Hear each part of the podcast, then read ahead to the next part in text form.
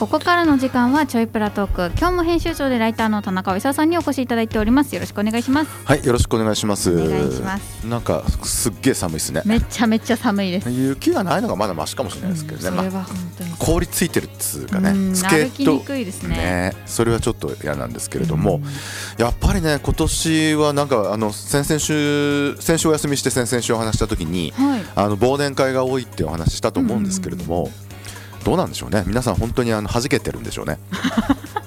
だってあれ週末なんかのすすきのあはい。界隈、んめっちゃ人が出てたみたい。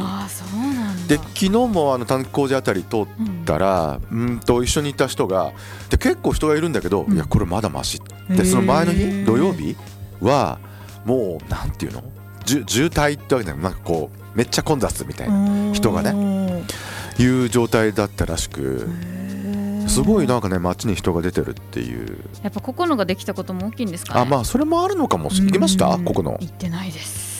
ね。空いてから行こうと思って。えまあね。あのちょっとゴジラ見に行かなきゃいけないよね。ああばそうかそうか。ゴーン上映。まあこ先々週も言ったかもしれないけどうん。ゴーン上映行きたいなとうんいうふうに思ってたりするんですけれども、うん。さてそんなその札幌を離れてですね、はい。あの先週ちょっとお休みしたのは、うん日月火とはい。あの仙台にちょっと行ってまして。これ遊 遊びで行ったんですね。仕事じゃないんですよ。いいですね。いやっていうのが、うん。あのまあ、規制とか、はい。あの法事とか、うん。いろいろあったんで、うん。JAL なんです私飛行機あがね。あはい。のマイルが結構溜まっててで期限が近づいてくると、うん。それポイントに変えたんですね。あの E ポイントとかあるんですよ、うんうん EJAL ポイントかな。はいでそのポイントにも期限があって。おおそっか。それのが10月末で1万5000ポイント消えちゃうもったいないな。ていうので、えーじゃあどうしようかと。で一番手っ取り早いのはやっぱり航空券に変えることなんですよ。うんであどっかじゃあ行くかと思って、はで、えー、とその1万5000ポイントで行けそうなところを見てたら、うん。あんまり行ったことないとこでいやもう安くだからそれで帰れるところっていうことで仙台、はい。うんで仙台あの東京にいた時には多分何度か行ってる、うん。あの新幹線で行けるから、はい。東京から考えると、うん。仙台ってそんなめっちゃ遠いって感じがしないんですけど、うんうんうん。なんか逆に北海道からの方が、うん。こうわざわざ仙台に行くかっていうとなかなかないでしょ。確かにそうですね。ね。うん。だからえっとまあ行ってみようかなっていうことで、うん。で今回はだからもう極力極力お金をかけないようにしようと。で宿はあのアパホテルですね当然ね。はい。にしたりして、うんで飛行機はだから自分の分はタダなんだけどはい。かかみさんがついてくるって言うから。ちょっと俺行ってくるわとか言ったら私も行くとか言って。えそうだ来るんだみたいな。かわいいな。ね。っていうことでもねあれですよ。ホテルアパホテル、うん。あのツインの部屋取ったんですけど、はい。2泊したんですけど、うん。2泊でね1万9000円。お安いですよね。安い。ねやっぱたりだから安いんだと思いますよ。うん。だ1泊だから9500円でしょ？2人で。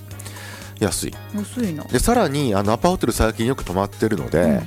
あのあれアパホテルって、えっと、5000ポイント貯まると、5000円現金くれるんですよ。えー、そうなんですか？そう。あれねあのポイントが大体えっとえっとあれはでもテンパーか？テンパーポイントのはずテンパーじゃないな。えっとあテンパーだ。そうなんですよ。だからあの5万円分使えば5000円返ってくるっていうそうなんです。でだから今回5000円返してもらったんで貯まったから。で実質だから、えっと1万4000円？うんうんうんうん。そう。でホテルは泊まった。その分の金はどこに行くかというと、うん。酒に行くんですよね。また武田さん呆れてますね。あ であのーせだからねあのやっぱり仙台空港はだから、ーうん。しょぼいんですよ。飛行東京からやっぱ来る人が、うんあの寄るところがやっぱり大きくなるっていうかなので仙台駅はめっちゃ充実してるんです。そうなんだ。そもそもなんかねででかい。うん。横にでかくて、で地下街がもう広大な地下街があって、お土産物とかうん。あのお菓子とかうん。すっごいいっぱい売ってるわけですへよ。ー。そうとかあとあの1階にも2階にもまあ店があって3階のには新幹線ホームなんですけど3階って、はいあのー牛タン牛タン通りとうん。寿司通りがあってはい。な何軒かこうお店が入ってるうんっていうのがあの3階にあるんですよね。でそこのあのー3階に立ち食いのねはい。あのお寿司で、えっと、仙台の線にあので、えっと、命令の例って字かな、うん。洗礼寿司っていうあのお寿司屋さんがあって、はい。えっと、そこが美味しいって聞いたんで、うん行って早速行ったりしたんですよね。お本当？向こうなんかねやっぱネタが違うんですよね、うんあの北海道とうん。仙台あたりで。はい。でエビなんかも、まあ、当たり前なんですけど生じゃないやつがある。蒸しエビとかあるんですね。ねとかいへうー。そう。とかあのひ東物っていう言い方するから何かなと思ったらメメバチマグロなんですよね、うんまあ、マグロはマグロなんですけどうん。あの本マグロじゃなくてはい。あのメバチマグロのええ厳選したやつをあの東物って呼ぶんですね。とかあと生のアナゴとか。うん。なんちょっと生でアナゴはねあまり食べたことなかったですね、うんあんま聞かないですね。ね。とかそういうあのーなんていうのちょっと違うのを、うん。あのちゃんと職人さんが目で目の前で握ってくれるんですけど、立ち食いなんです。うんうんで日本酒もあるんです。あこれは関係ないかもしれないです武田さん。にはいやでも飲む人にとってはたまらないですねで行列だからあの列あの並ばないと入れないんですよ。そうなんだ。で11時オープンでうん。11時過ぎぐらいに行ったんですかね、うん。だからあのもう1回目の人が入ってて、もう並んでる状態。ちょっと並ぶと、まあ、入れたんでうん。よかったんですけれども、はい。えー、とそういったものがあるのとあとねさっきあの仙台といえば牛タンってはい。話があったんですけど、うんい、や本当にねあの空港からそうなんですけど、はい。牛タンばっかり牛タンの店とか食べるお店とか、はい。あのお土産牛タン売ってるとか、うん。牛タン味の何か売ってるとか、でも完全に仙台牛タン推しですよね。いやそうですよね。もうイメージがイコールですもん。ねあまあそうですよね。うん。で1番が牛タンでうん。で2番目がずんだなんですよやっぱ。だから緑色のね看板みたいあのずんだ餅ってわかるでしょ、うん。あれのあのーずんだフレーバーの、まあ、もちろん餅はあるんだけどずんだフレーバーのアイスクリームとか。そうそういうのもいっぱいあるわけ。ずんだなんかシェイクみたいなとか。だからもう牛タンとずんだで持ってるような、街街ですねでちょっとだけあの笹笹かまぼこがあるみたいな。あそう。そんな感じでしたね。ういいな。でもねあの牛タン屋さんも、うん。結構どこも並ぶんですよね。いやそうですよね。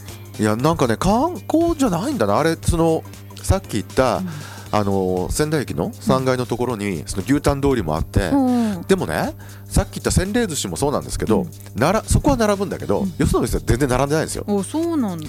で牛タン屋さんの方も、あのえっとねタン屋善次郎っていうのがあって、はい。そこは並んでるんですよ。すごい早い時間から。なんかやっぱ人気の店とそうじゃない店があるみたいで、うん。でそのアパホテルのお五つ星五つ橋っていうところにあるアパホテルで、駅から歩いて10分ぐらいなんですけど、はい。ただちょっとね歩く方向が繁華街向きじゃなくて、うん。あのーまあオフィス街向きうん。なんですよね、だから周辺にじゃああんまり店ないかなと思ったら、はい。さっき言ったその駅にあるその善次郎さんが、うん。そのオフィス街のところに、うん。あの横丁っていうのを作ってるんですね、ででなんかね仙台ってん流行りなのかもしれないですけど、はい。なんとか横丁っていうのがちょっと方々にあってでどどどういうものかっていうと、うん。なんだろう、えっと、フードコートのちっちゃいやつみたいな？あだいくつかの色のジャンルの違う店がうん。こう集合してて、で一つの店とこ行くと全部食べれるみたいな。でその五つ橋のとこにあるその善次郎さんの五つ橋横丁っていうのもそうではで何が入ってるかっていうともちろんその牛タン屋さんがあるんですけど、うん。でその横に立ち飲み屋さんがあって、うん。でその後にあの焼き鳥屋さんいうん。それから中華料理。めっちゃいいな。で串揚げかな？いいな。でどこに入っても他の店のあの料理もえすごい。頼めるっていうすごいね。便利でしょ？うん。そうなんですよ。えー、いいな。んであのーまあ最初に立ち飲みのとこから入って、であのもう早速牛タンを食べてもう牛タンね牛タンどんだけ食ったんだって感じ。で牛タンとか牛タン串とかあるんですね。うんうんうんうんうん。とか食べてであとねあのお寿司なんかもあるんですけど、うん。エイヒレの寿司とかあるんですね、エイヒレって分かります？わかりますわかります。だこっちで言うとカスベになっちゃうんですよ。うん。カスベの煮こごりとか食べるじゃないですか、うん。あれってあの向こう側で言うとエイヒレって言ってなんかこう乾き物にしたりして、うん。でもそれのあの水で戻したやつを握り寿司にしてあるやつとか。であとなんだあとね中華料理も食べてこれ関係ないあんまり仙台っぽくないんですけど、うん。中華もうまそうで、うんあのーワンタン麺ワンタンチャーシュー麺とかあってそれも食べたりとか。全部食えるんですねそこ。いどれもうまいんですよ妙うにんだからあのーその五つ橋横丁あのーホテルの周りそれぐらいしかなかったんですけど、すごいレベル高かったですね。へえあとね牛タンといえば、うん。あのーその翌日に行ったんですけれども、はい。あのーこう元祖の牛タン屋さんってあるんですよねやっぱ。元祖だからその牛タン始めたところ「助け」っていうのが、うん。あの牛タンの元祖らしいんですけど、へえそうなんだ。ところが2店舗あるんですよ、うん。でうまうま味あのうまいっていうねあの火あのカタカナの火みたいに書いてうん火で火書くやつね。はい。うま味助けとうん。味助けっていうのが2つあってで私らは味助けの方に行ったんですけれども、まあ美味しいんです。普通に、うん。もう昭和な感じのね老舗感あふれうるん。店でここも多分普通に遅い時間に行くと行列なんでしょうけど、うん。11時また11時過ぎぐらいに行ったんであの並ばずにまあ入れてうんあとは並んでましたけどね、で入ったらもうなんかねおばさんたちとでおやっさんがこう一生懸命延々とこう牛タンをさ炭火で焼いてるみたいな、うん。そういう世界なんですけどね。でえっ、とそこも美味しいんですよ、で何が違うのかうんうん。って思うじゃないですかそのはい馬味と。でその後なんかね、あのーそのお店出た後に、うん。あの商店街とかで立ちの また立ち飲みの店があって そことかに寄ったりしてて。ほんでいやそれは話ができていいんですね。お店の人と話をして、うん。あれ馬味助けとうん。味助けってどう違うんですかって言ったら、うんいやもともとはだから元祖は一緒で,、うん。でな兄弟で分かれたみたいなんですけれどおもーそのポイントなんで別れたかっていうポイントは、うん。あのうまみ調味料をうん。使うか使わないか,、へえだから馬味の方は名前の通り、うんうまみ調味料を使うんですって。使ってんだ。そう。で、えーそうそう。ほんであのもうもう一つの方は使ってない。で使ってない方をに行ったわけなんですけれど、うんはい。いや別にあの全然美味しい、うんうんうん。やっぱやなんか柔らかいんですよね。うん。うんで下味をなんかどこの店もつけてるから、うんうんうんそれで味が多分決まるんだと思うんですけどね。いやもうねいや本当にだからあっという間に牛 牛タン屋だらけっていうか。あとねなんかねあのどこのお店も、うん。あの宮城県じゃないですか、うん。宮城県のお酒っていうのをうん。ちゃんとあの推奨する。おうおうおう最初に言ったあのお寿司屋さんもそうだし、えっとその牛タンのその全えっとそのなんだえーその近くの五つ橋横丁のところもそうだし、うん。あのえっともっと別のさ今食べたあのたすけさんのところもそうなんですけど、うんうん全部ねちゃんとこうその宮城県のうん。日本酒とかがこうリストになってて。うんで飲めるような感じになってるっていうの。だから北海道札幌なんかでもうんそこまでないんですよね。うん。北海道のお酒だけっていうのって確かにあんまり聞かないんですよね。そうなんですよ。それがねなんかすごいなっていうのと、うん。日本酒だけじゃなくてあのーなんかねその後またファッションビルうん。の、あのーフォーラスっていうファッションビルがあるんですけれども、はい。そこの地下になんかっていうかまあ1階のところになんかクラフトビールってふうに書いてあってで地下にありますって書いてあったんで、うん。思わずこう地下に行ったら、うんあのいろいろこう、うんと雑貨とか家具とか売ってる中に、あのそのクラフトビールを販売してるのとあと隣にビアバーがあるんです、であのオーナーさん2人で男性女性のオーナーさん2人でやってるお店で、でその宮城県を中心とした、うん。あの北海道のクラフトビールがあ北海道じゃないごめんなさい東北のうん。クラフトビールがあのか買えたり飲めたりできるっていうそういう風な場所でうん。でそこでいろんなあのビールを飲んだり買ったりしてきたんですけどね。そうそう。でまたあのいろいろこう東北ビール事情を聞いて、でそういうのもあってなかなかそうあのー面白いですね飲みすけにとってはいろいろなそのスペース場所があるみたいうな。そですよね。今聞いただけでも結構飲んでますもん。結構飲んでますねすでにい結構飲んでますやだからずっと飲んでたっていう説はありますね。うんはい。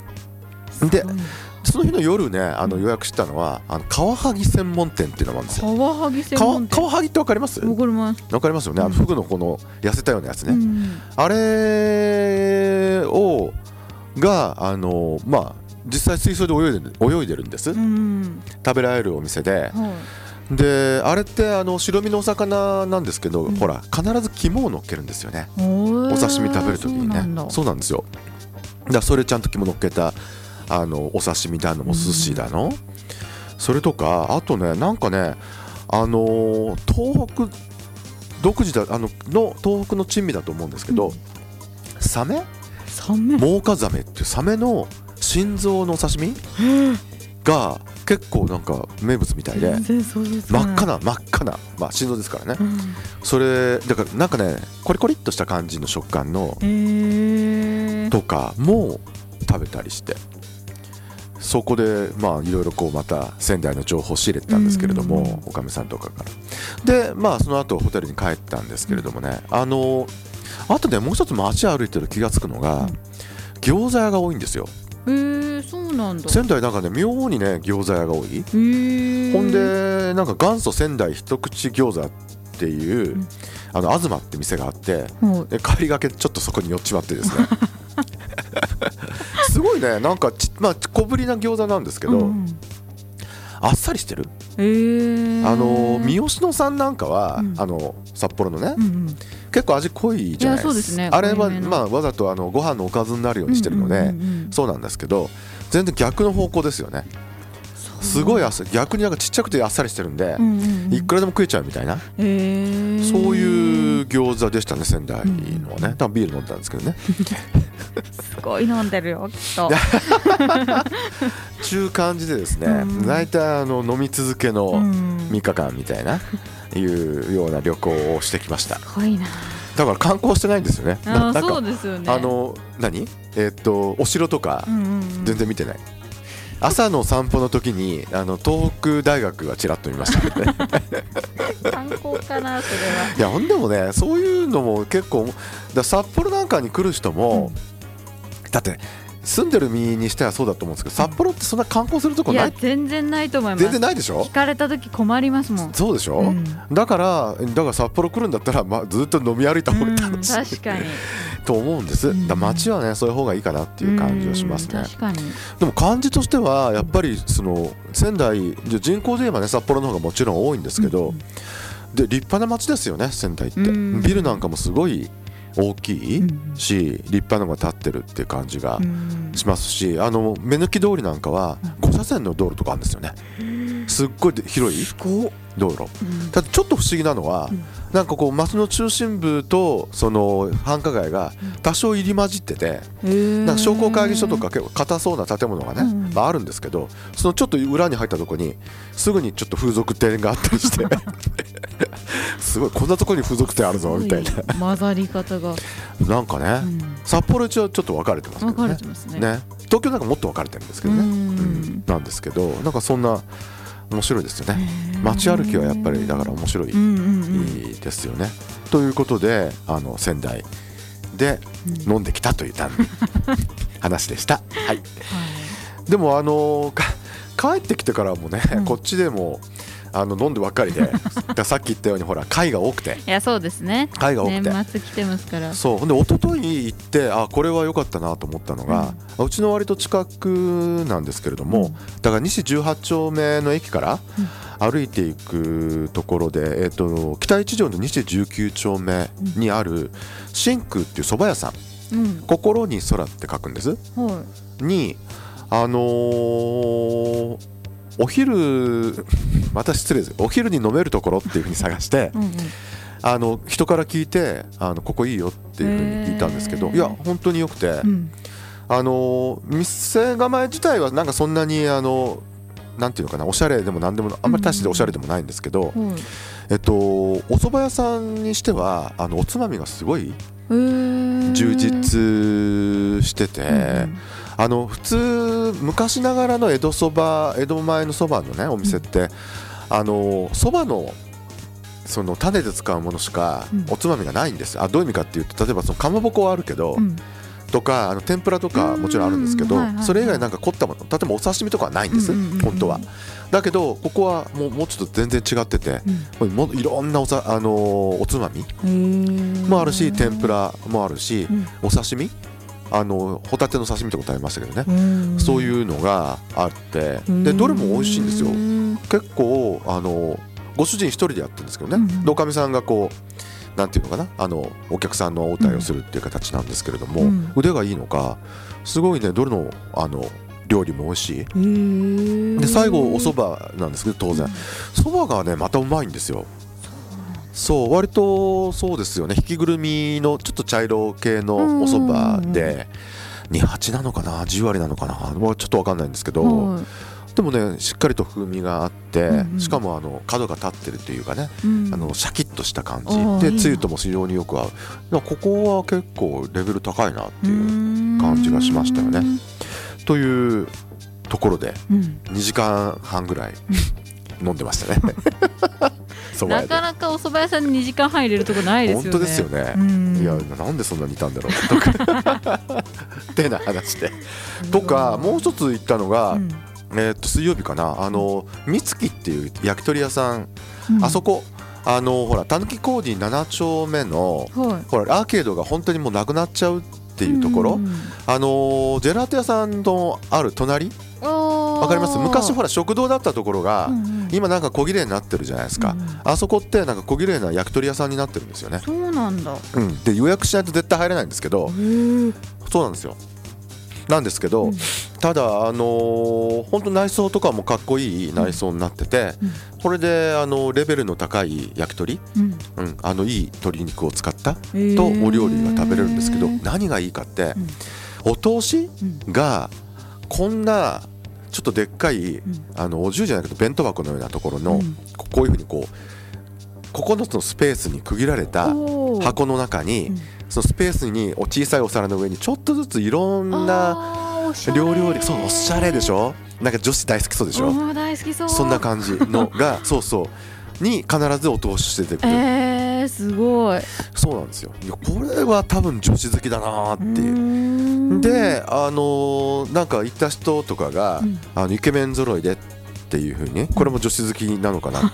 ただね行ってみたら、うん。いっけなんかねあのほらジャニーズ系イケメンはいいんだけど、うん。どっちかって EXILE 系イケメンが揃ってて。そうなんだ。そう。エ EXILE 系が好きなら大丈夫です。ちょっ